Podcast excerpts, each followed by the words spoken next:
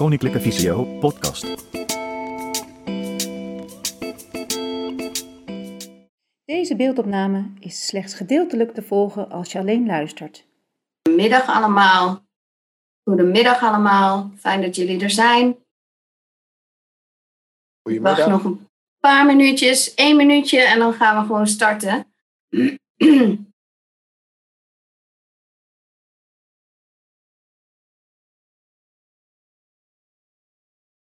Wat leuk dat er zoveel interesse is eh, in dit onderwerp. Daar ben ik heel blij om. Hoi Paulien. Ehm, nou, ik kan het alvast verklappen, maar jullie mogen naar Mentimeter, menti.com. Ik ga eens even starten met een paar vraagjes.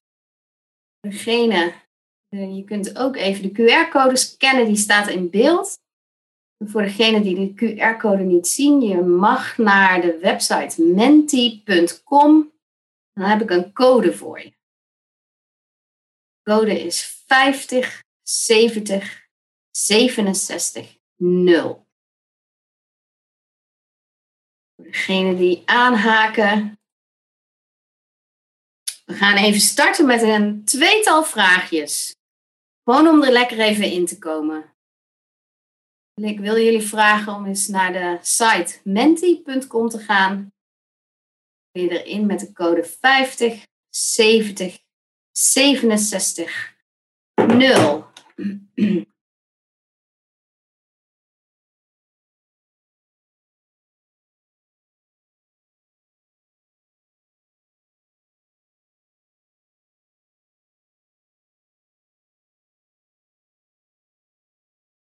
Pauline, zou jij even willen unmuten?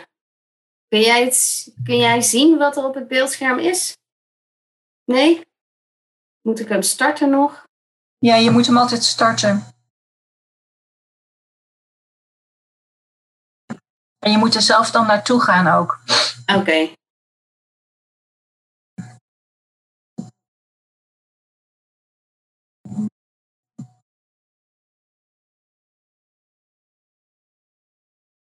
Nu?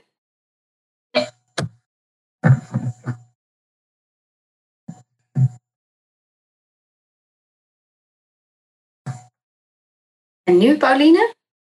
Zie je hem ook niet op mijn, op mijn telefoon? Ja. Ik kan wel opnieuw proberen.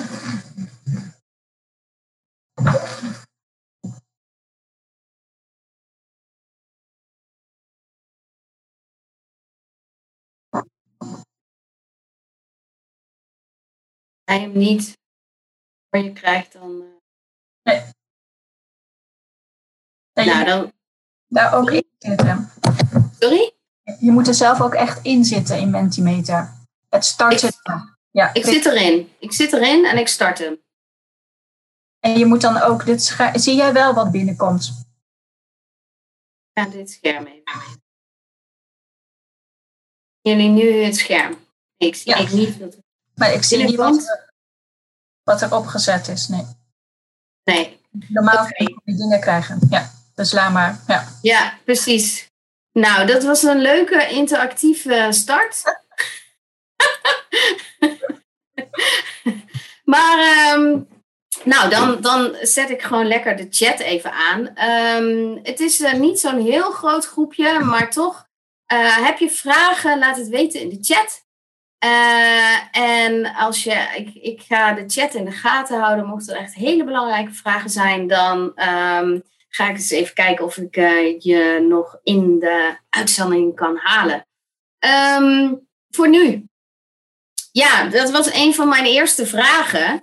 Ehm, weten jullie wat eh, computational thinking is? Want het is heel leuk dat ik nu een presentatie geef over toegankelijk programmeren. Maar programmeren en computational thinking hebben wel heel veel met elkaar te maken. En, ehm, dus ik was even benieuwd wat jullie, of jullie dat kennen of niet. Eh, ik merk dat mijn chat weer uit beeld is. Ehm, maar dat ga ik nu gewoon uitleggen wat dat is. Hebben jullie de, Hebben jullie de, zien jullie mijn presentatie? In ieder geval. Als ik, ik zie een paar hoofdjes schudden, dus dat uh, gaat goed. Uh, computational thinking is een onderdeel dat uh, verplicht wordt in het basisonderwijs. En computational thinking maakt onderdeel uit van digitale geletterdheid. En digitale geletterdheid maakt weer onderdeel, is verdeeld in vier onderdelen: mediawijsheid, ICT-vaardigheden, informatievaardigheden en computational thinking. En computational thinking bestaat weer uit vier andere concepten. En dat zijn abstractie, decompositie, algoritme en patroonherkenning. En nou zijn die vier onderdelen en nog een heleboel andere, die hebben een link met programmeren. Maar computational thinking en programmeren zijn niet hetzelfde. Um, je kunt alles wat je leert bij computational thinking zeker gebruiken bij programmeren en andersom, maar het is niet hetzelfde. Computational thinking is namelijk een denkwijze. En een denkwijze om een probleem systematisch in stukjes te hakken om te kijken op welke manier dat het beste opgelost kan worden. En daarbij eigenlijk het liefst ook nog een computer of iemand anders te gebruiken. En wat je dus leert bij computational thinking kun je heel goed gebruiken bij programmeren. Um, het zijn dus denkvaardigheden. Um, CT of computational thinking maakt, gaat dus onderdeel uitmaken van het curriculum in het onderwijs, in het basisonderwijs. En dat is programmeren niet. Maar dat wil niet zeggen dat je programmeren zeker niet in het onderwijs moet gaan inzetten. Want dat is natuurlijk een ontzettend mooie vaardigheid die op dit moment, denk ik, heel erg prettig is voor het uh, hele onderwijs. Maar waarom zeg ik uh, dit? Omdat, um, mijn presentatie, ja. Um, Visio heeft op dit moment, uh, is bijna klaar met een leerlijn Computational Thinking. En dat is dus echt een groot verschil uh, met programmeren. Het gaat om die denkwijze en niet zozeer om programmeertools. Um, er zijn ontzettend veel lessen. Daar mis ik een woordje, zie ik in mijn presentatie. Uh, we hebben bijna 30 lessen gemaakt voor het basisonderwijs. En al die lessen zijn uh, binnenkort online beschikbaar. En er is ontzettend veel tastbaar materiaal voor. Um, dat hebben we gemaakt met de blinde en slechtziende leerlingen in ons achterhoofd. Maar ik ga ervan uit dat dit materiaal ook voor het hele basisonderwijs uh, prettig is te gebruiken. Daarnaast is Visio samen met de Universiteit Leiden een wetenschappelijk onderzoek aan het doen naar de toegankelijkheid van programmeermaterialen. En daarin kijken we vooral ook naar het samenspel tussen blinde en slechtziende leerlingen en ziende leerlingen. Want soms is het zo dat als er een product wordt gemaakt specifiek voor blinde leerlingen, dat het weer minder aantrekkelijk is voor zienden. En eigenlijk um, is ook wel de visie van Visio meedoen mogelijk maken. Niet altijd hetgeen dat je iets speciaals moet maken voor blinden en slechtzienden. Het mooiste zou zijn als je kunt aansluiten bij het reguliere materiaal. Um, dus dat materiaal trouwens, het is uh, tastbaar materiaal. Het is gemaakt veelal met lasersnijden, 3D printen, maar ook bijvoorbeeld met stof. En alle brondocumenten ook uh, worden erbij geleverd. Dus heel veel materiaal kun je zelf maken. En waarom zeg ik dan veel over allerlei tastbare materialen? Als ik dan weer even terugga naar die eerste sheet. Computational thinking. Die denkwijze. Dat is heel goed mogelijk om dat te doen zonder stekker. Want als we denken aan programmeren, denken we toch veel al aan um, ja, hippe gadgets waar altijd wel een stekker of een accu in zit. En dat is dus in principe niet altijd noodzakelijk als je denkt aan programmeren. Zeker niet als je denkt aan computational thinking. De concepten die je leert bij computational thinking leren leerlingen zoveel over de basis van programmeren, dat dit een enorm goede start is voor programmeren. Maar ook een stap die ontzettend divers is en heel toegankelijk. Want um, je leert een manier van werken in plaats van dat je echt een programmeertaal bijvoorbeeld leert. En als ik dan kijk naar unplugged computational thinking, dan denk ik bijvoorbeeld aan binair tellen. Op mijn dia staat nu een aantal mooie 3D geprinte ehm, kaartjes met 1, 2, 4, 8 en 16 stipjes erop.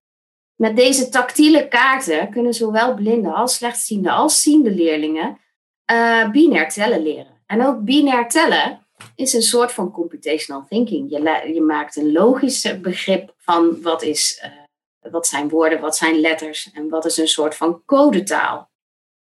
Nog een mooie um, of een mooi onderdeel van computational thinking is bijvoorbeeld patroonherkenning.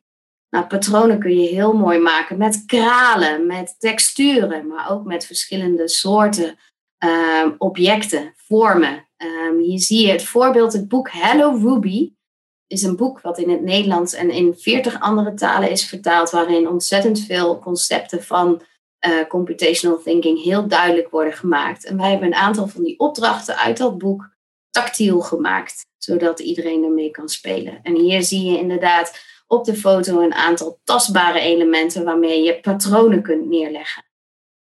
Um, dan kun je ook denken bij uh, unplugged, uh, unplugged, sorry, mijn dia gaat iets te snel. Uh, unplugged um, soort van code is bijvoorbeeld het bekerstapelen. Op welke manier? Stel dat je een aantal bekers op elkaar stapelt. Hoe kun je ervoor zorgen dat die stapel gemaakt wordt? Welke acties moet je die beker laten doen? Hij moet eerst omhoog, hij moet misschien gedraaid worden, hij moet een stapje vooruit. En de volgende, volgende beker moet uh, misschien juist niet gedraaid worden, maar wel twee stapjes vooruit in plaats van één stapje vooruit. Op de dia zie je een leerling van Visio die um, met bekers uh, de code aan het ontcijferen is. En met deze opdracht kun je bijvoorbeeld uh, ook de ene leerling een stapel laten maken en een code laten schrijven. En de ander kan misschien eens kijken of die wel klopt. Dus met de code die een, uh, student, een, een leerling heeft gemaakt, zelf eens nakijken of je dat ook lukt. En te kijken of er misschien wel een foutje in zit. Debuggen ook onderdeel van programmeren. Um, en het laatste, de foto maakt het niet helemaal duidelijk. Um, maar dit is, um, de één na laatste. Dit is pixel tekenen. Ook hoeveel vakjes moeten er wel gekleurd worden en hoeveel vakjes moeten er niet gekleurd worden. Mijn plaatjes willen niet zo. Uh... Dat is ook een codetaal. Um, hoe leer je die codetaal? En wij hebben de vakjes hier uh, vergroot. En het is lekker in contrast. Uh, en ook de vakjes kunnen we inderdaad, je kunt ook een grid maken. Um, een grid maken van, van tastbare vakjes, waardoor je inderdaad kunt, dit tastbaar kunt neerleggen. Uh, ik zie een vraag van Sanne. En het is inderdaad bij programmeren denk ik aan JavaScript en PHP. Dat klopt. Dat zijn zeker programmeertalen. Maar dit is ook onderdeel van programmeren. En um, wellicht inderdaad is, is als je die verwachting hebt, sluit deze workshop misschien niet helemaal aan. Aan het eind komen we nog naar een prachtig programmeertaal SonicPy. die we jullie graag laten zien. Um, maar inderdaad, ik kan alvast verklappen dat programmeertalen als JavaScript en PHP echt ontzettend uh, um, lastig uh, of slecht toegankelijk zijn. En vooral dus de, de interface waar je mee werkt is veelal ontoegankelijk. En inderdaad, als mijn collega al zegt, dat is echt het scripten van programmeer, of ja, het, het schrijven van programmeertalen. En dat is veelal uh, in het middelbaar onderwijs uh, onderdeel. Dus nog even terug naar de unplugged activiteiten. Wat je ook nog een leuke activiteit die er is om te doen, is uh, de robot. Van de robot die wil van A naar B. En hoe gaat hij dat doen? Hij moet rechtsaf, hij moet linksaf. En uh, die codes kun je neerleggen met voelbare pijltjes. En uh, dan kun je kijken of de robot goed uitkomt bij de plek waar je hem uh, graag zou willen hebben. Dit zijn een aantal voorbeelden van unplugged programmeren.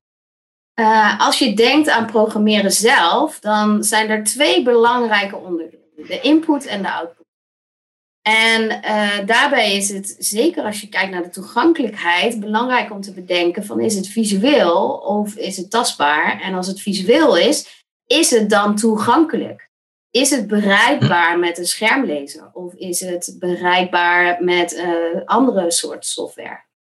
Ehm, op welke manier voer je dingen in?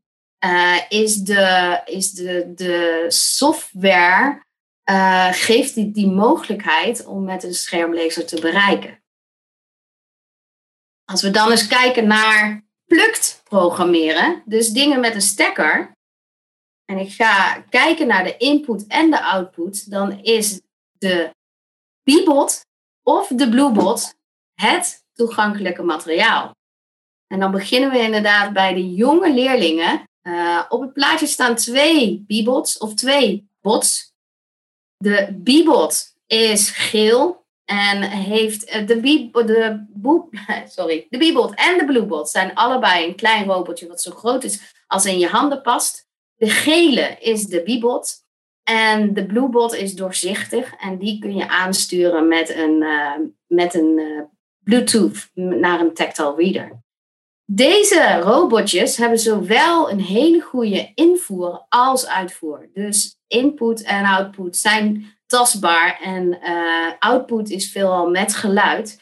Dus een heel goed middel voor visueel beperkte leerlingen. Goede knoppen en een enorme diversiteit aan mogelijkheden. Veelal denken mensen dat deze bordjes eigenlijk voor nou, onderbouw en misschien nog middenbouw is. Maar ik denk dat dit een middel is dat heel veel leerlingen in het basisonderwijs kunnen gebruiken. Zeker als je de Bluebot gebruikt. Want daar zit ook nog de tactile reader bij. En dan kun je echt best wel ver in het programmeren gaan. Um, en wil ik je meegeven dat de Bluebot inmiddels een nieuwe versie heeft. Waarmee je ook feedback kunt geven op de knoppen die op zijn uh, rug zitten. Dus als je op dit moment bedenkt, ik wil graag een Bluebot kopen, zorg dan wel dat je echt de, blue, de nieuwe Bluebot hebt. Ik laat nog even wat foto's zien van hoe we de Bluebot uh, bij Visio gebruiken. Een van een mooie aanvulling bij het gebruik van de Bluebots is het houten doolhof. Het is bijna, nou, ik denk 60, 70 centimeter in vierkant. En met kleine plankjes kun je ervoor zorgen dat er echt een pad wordt gemaakt waar de Bluebot doorheen kan. Uh, dat pad is voelbaar. Je kunt hierin ook bijvoorbeeld objecten plaatsen, zodat een leerling zelf moet bedenken welke code moet ik in de Bluebot uh, programmeren om bij dat bepaalde object te komen. Uh, er is zelfs nog een soort van um, sensor aanwezig, waardoor je ervoor kunt zorgen dat er gereageerd wordt op het feit dat de Bluebot er komt. De nieuwe Bluebots kunnen ook reageren op elkaar. Uh, dus zeker voor het voortgezet onderwijs is zo'n doolhof ook nog interessant om bijvoorbeeld een wedstrijd te doen. Wie kan de snelste weg maken? Wie kan de kortste weg maken? Um, dus ook inderdaad wat ik zei, voor de bovenbouw is die zeer geschikt. Veel materiaal wat gebruikt wordt bij de Bluebots en de Bebots uh, zijn de matten. Uh, de matten zijn voor slechtziende kinderen soms nog wel mogelijk, maar houd rekening met de um, hoe heet het, de, de, lichtinval. Want het zijn vaak plastic vlakken waar die heel veel schittering veroorzaken. En kijk ook echt even naar de plaatjes die je gebruikt. Um, zodat, je, zodat dat wel veel contrast heeft en uh, grote objecten zijn. Um, maar het is zeker een aanvulling uh, op het gebruik van de, de bots. Um, even kijken, mijn volgende dia. Um, zorg alleen wel ook dat de bots inderdaad, als je een ondergrond gebruikt, dat het zeker niet te druk is.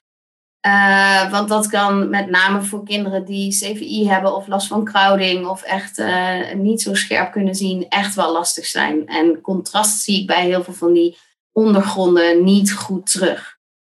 Uh, maar mochten je leerlingen daar wel iets mee willen of kunnen, dan uh, is het zeker leuk. En bij dit soort ondergronden kun je dus ook weer vragen van ga van de brug naar de schatkist en eens kijken hoe ze dat dan uh, met een robot kunnen doen. Ik had het eerder over de tactile reader. En de tactile reader werkt dus alleen met de Bluebot. De Bluebot werkt met Bluetooth. Kun, kun je deze ja, een soort van code neerleggen om de Bluebot, Bluebot aan te sturen.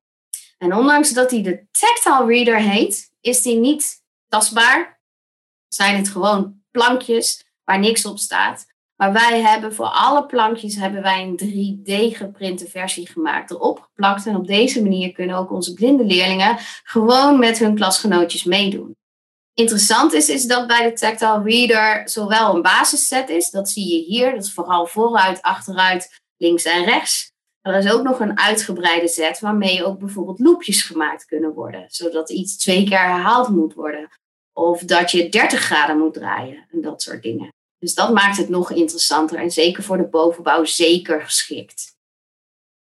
Oké, nog meer materiaal met een stekker erin. En nu hebben we het over materiaal wat gewoon op een beeldscherm staat of een ander device. En dat is blokprogrammeren.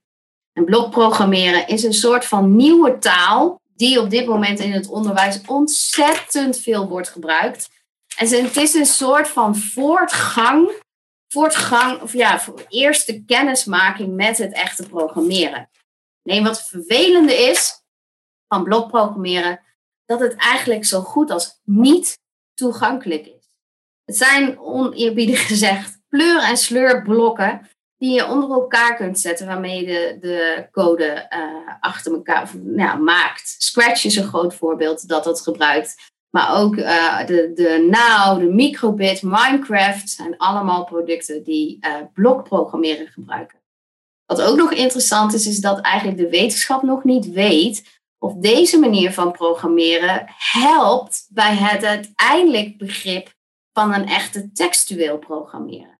Daar zijn ze nog niet over uit. Maar op dit moment is dit wel de vorm die in het basisonderwijs het meest wordt gebruikt. Uh, ook hier weer is er een groot verschil tussen de input en de output. Scratch en bijvoorbeeld ook Minecraft um, hebben zowel een visuele als een uh, visuele input als output. Maar er zijn gelukkig nog een aantal uh, andere opties. Daarnaast wil ik meegeven bijvoorbeeld Scratch die manier van werken in stapjes. Je moet eerst iets starten, je moet daarna bekijken of je eh, iets wil doen. Wil je iets met geluid? Wil je, wil je een, een, uh, een sensor laten activeren? Dat soort dingen. Dat kun je ook in soort van tekst doen. En zeker in onze, ehm, in onze leerlijn hebben we dan ook een unplugged versie van Scratch opgenomen. Want ook hier weer gaat het erom van wat doe je nou eigenlijk en welke stappen onderneem je? Maar als we dan kijken, oh, dit plaatje is een beetje groot geworden. Um, hier zie je een meisje uh, zittend bij de Nao-robot.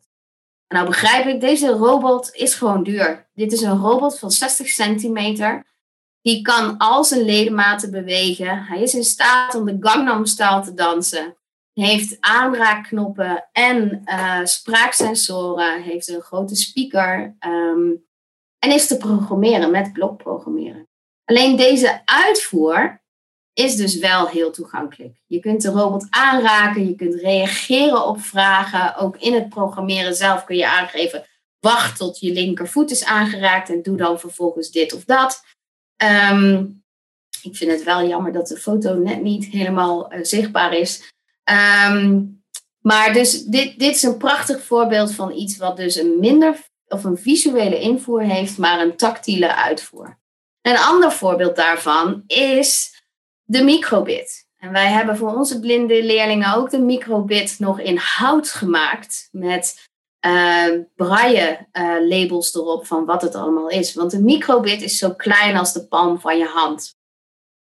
Um, maar wel heel interessant om mee te werken. Want de microbit heeft sensoren, bewegingssensoren. Uh, en nog veel meer. Een collega van mij weet daar nog veel en veel meer van. Um, dus die is, die is ontzettend interessant om te gebruiken. Het bouwen zelf van, van de, uh, de computertjes is nog wel een uitdaging. Want je hebt dan ook echt van die uh, krokodillenbekjes nodig. Maar je kunt wel zorgen dat hij bijvoorbeeld een muziekje maakt. Of dat hij, uh, dat hij samenwerkt met een andere microbit. Je kunt, hij kan reageren op geluid, op snelheid, op, ja, op een activiteit. Dus een zeer interessant systeem. En ook het begrip van systemen, sensoren, actie-reactie is bij de microbit heel erg aanwezig. En dit is een foto van twee leerlingen die achter een groot beeldscherm staan. Een digibord om de uh, microbit te programmeren. Hier zie je ook heel duidelijk weer dat ze met het blok programmeren zijn. Ehm, dit is een omgeving die zeker voor onze slechtziende leerlingen echt nog wel bruikbaar is. Um, en inderdaad, Gerard geeft aan dat de Arduino biedt dit ook. En dat is ook een leuk, interessant uh, systeem. We hebben er alleen voor gekozen om ook weer niet te veel systemen inderdaad binnen ons onderwijs uh, te brengen. Omdat het ook voor onze collega's, houden we daar ook rekening mee, dat het wel handig is dat zij de systemen ook kennen.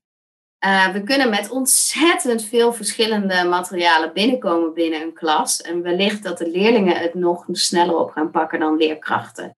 Maar een microbit en een Arduino hebben best wel overeenkomstige um, mogelijkheden. En hebben wij gekozen om één van die twee in onze scholen te brengen. Um, wat mooi is, aan de microbit is dat je ook inderdaad online heel goed kunt zien uh, hoe die werkt als een soort van demo. En vervolgens kun je dit zelf uh, nog bouwen. Um, Even kijken, wat heb ik nog meer? Ja, dit is een klas van ons in, uh, in Rotterdam en die zijn aan het bouwen gegaan. En um, ze hebben eerst nog, uh, ook nog de microbit ontdekt, maar ze gingen gewoon meteen aan de slag met onze piezo uh, geluidjes en teksten op de, op de microbit. de slechtziende leerlingen konden eigenlijk meteen aan de bak.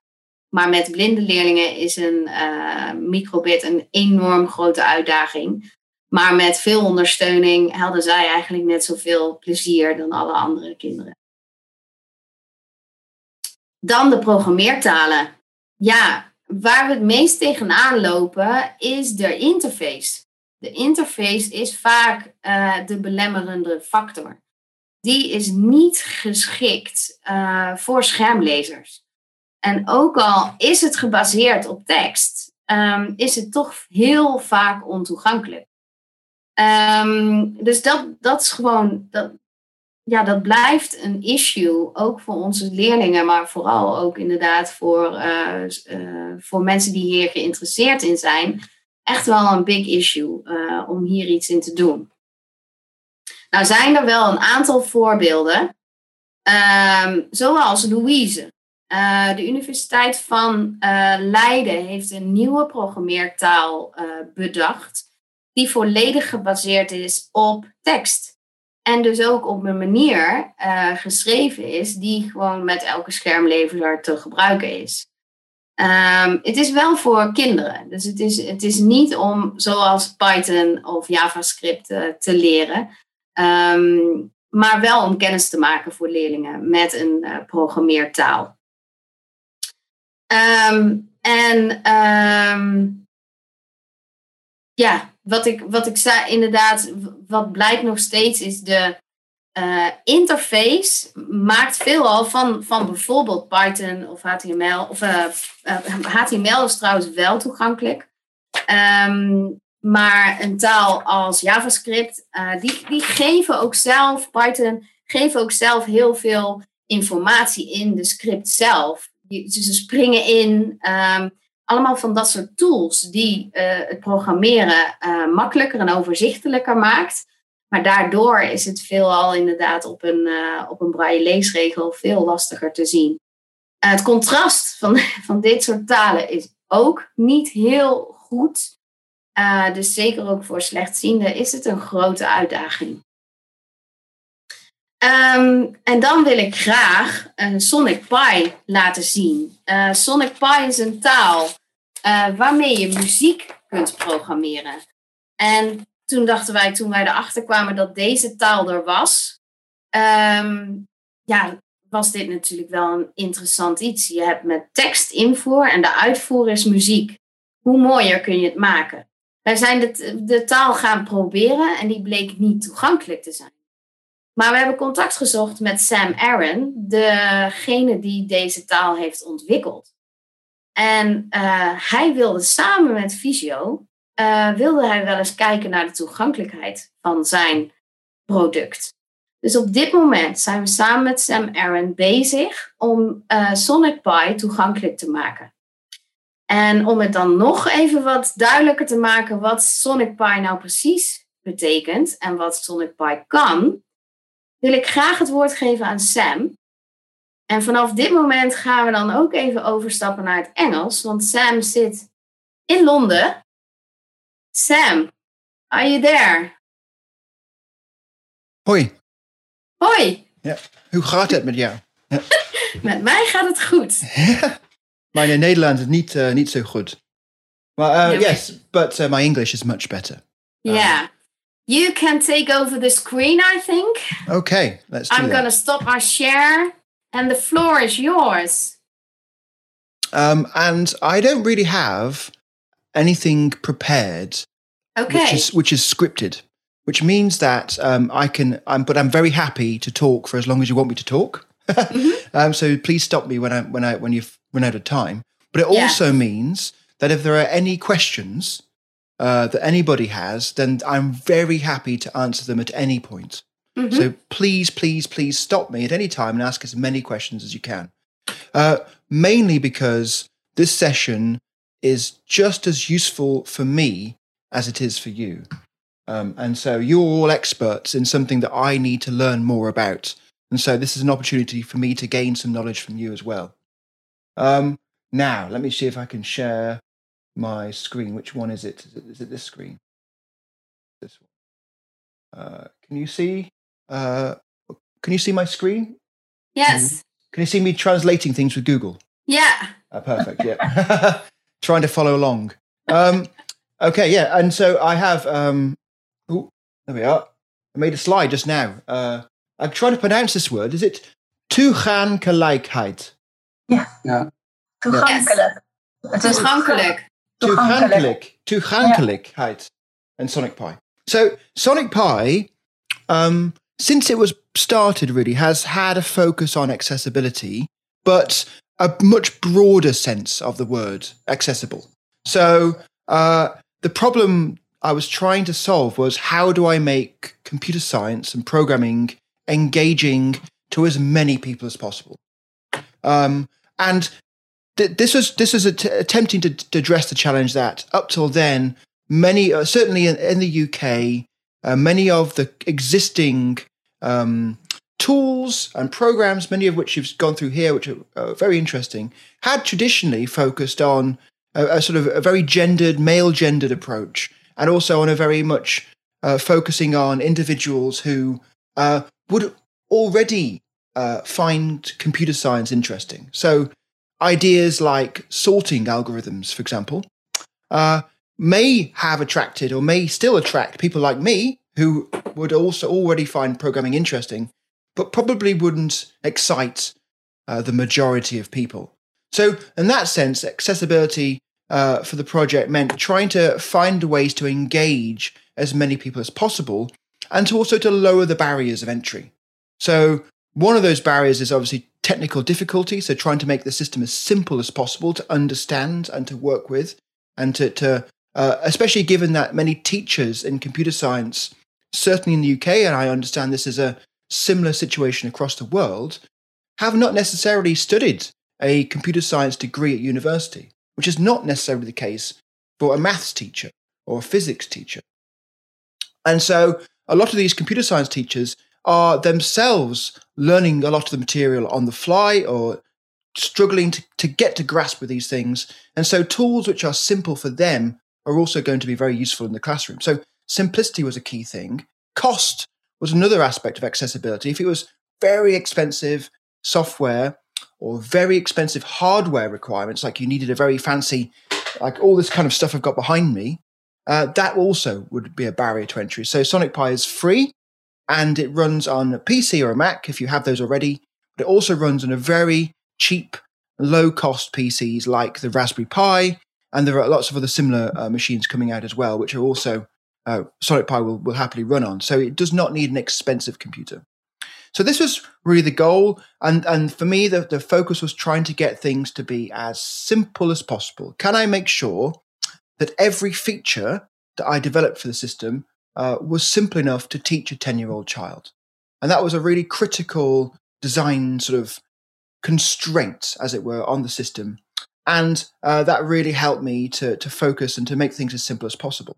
But of course, now that most of those challenges have been met, and I have built a, a, a system now, it's, it's, maybe eight years old now, Sonic Pi, uh, and certainly has seen a lot of success teaching computer science in the classroom. It's also seen growing amounts of success teaching music in the classroom, and I'll get to that in a moment. But of course, now that there are lots more uh, in the in the, uh, the chase towards accessibility, there are lots more issues to be faced as well. So, working with uh, people with low vision, people using screen readers, people using tactile environments, these are all really uh, important things to to support and to consider. And given the fact that now I, uh, in terms of funding, I'm self funded and I don't have any organization which is directing me and telling me what to do, I get to choose where I put my time. And so this last year and a half, I've really put a large emphasis and focus on on screen readers and accessibility and uh, uh, color themes. And I'm continuing to do that as I go forwards because I, I think it's a really important thing, and I, I, have the freedom to make the choice to do that. Um, and so that's one of the reasons why I'm here now. And I would love to find out where the low hanging fruit is. What are the things that are uh, hindering and making it difficult to use tools like Sonic Pi in classrooms where people have very specific uh, interactive needs in terms of how they communicate with their machines, their computers, and, and, and their learning environments. But uh, probably it's probably quite important just to quickly talk about uh, programming uh, to take on what Wendy was saying before about computational thinking. I think computational thinking is a very important concept, but it's only one aspect. And the, what I think also is important is thinking computationally is to think about programming and programming languages as really a language.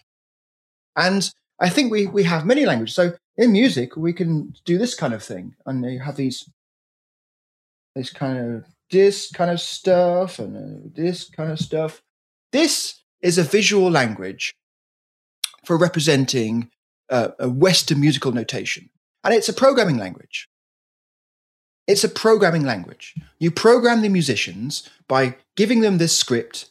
They look at this script and then they can then convert that script to physical actions on their instrument, on their violin or on their uh, piano or on whatever trumpet, whatever instrument they're playing. And they can, they can read and they can interpret these instructions and convert them to actions. And we have these, these programming languages everywhere. If you've ever baked, baked a cake and followed a recipe, if you've ever followed directions on how to get to the train station, you're following a programming language. And so it's really important to, to communicate that these things are everywhere already and existing. And if we have tools, and I, am I'm, I'm sure some of you who are watching this right now are very, are hopefully aware, because clearly this this system here is very visual. You need to have eyes, really, uh, to be able to to be able to interpret this and to be able to see it. And I am I'm positive there are many alternative systems for taking exactly these kind this kind of information, these instructions, and putting them into Braille or putting them into other kind of tactile systems, which people who don't have uh, similar uh, uh visual abilities can still participate and still can uh, uh interpret and read and understand this particular language. And so, really, what we're looking at with programming, I think, and certainly in terms of accessibility, is how we can convert these existing languages into forms which are digestible to as many people as possible. And those will be different forms for different um, input output needs of an individual. That makes any sense. Does that, am I saying things which are completely crazy or sensible or? Oh, not crazy at all. But I see a question uh, there, Sam. Can you show us Sonic Pi? I think not a lot of people know what Sonic yeah, Pi I've, is. I have avoided showing Sonic Pi up to now because I think that code is scary. And I think that um, people, as soon as they see code, I don't think they think the right things. so I, I, absolutely will show it and I'll show it very soon. But I really, I wanted to spend a little bit of time talking about language and talking about accessibility in the greater sense. But because programming, if, if anyone's ever seen, has anyone do any knitting? Because I mean, a really nice thing to do is to look up, open, open up a knitting pattern book and look at that because that is completely uh, uh, unintelligible to read unless you've learned how to read knitting patterns. And that's also a programming language. But uh, weirdly, when people look at music, they go, oh, that's music. That's interesting. They don't go, oh my goodness, this is incredibly scary. I, I'm not a musician. I'm not, I can't understand this. I'm not even going to. They go, oh, I could learn this if I wanted to. I just haven't found the time to. Whereas if I show this and show code and I show like uh, this kind of thing, people get scared immediately. And I think that's this is a problem. And I think the only difference is, and it's really important to distinguish between what is familiar and what is uh, unfamiliar from what is hard and what is easy.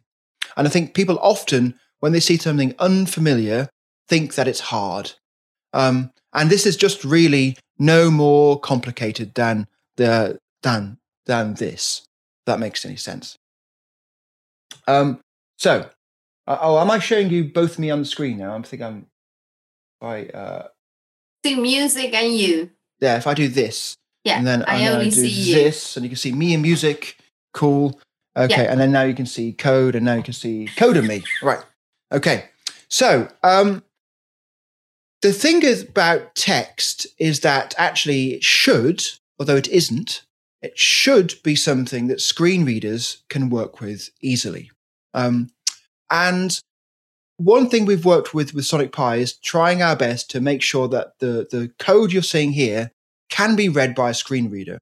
And I think we're at a good stage now with both Windows and with Mac that, that many of the screen readers, although not all the Windows ones do support yet, um, can work with this text.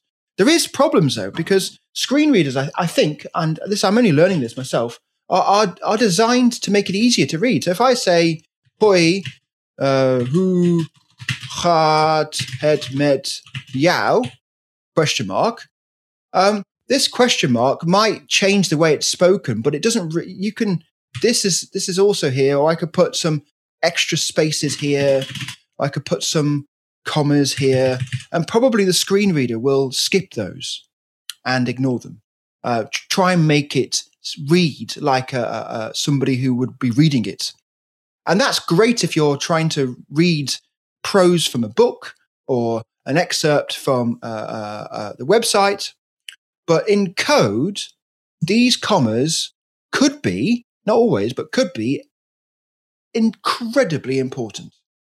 And if the screen reader ignores them because it, the screen reader thinks that this is just a comma in, in, a, an English or a Dutch sentence, then that will actually make the program not work. Or, not, or the, the person who's using the screen reader can struggle to see the, what's going on because the screen reader is essentially hiding or ignoring aspects of the code. So this is something that I think to be very much aware of.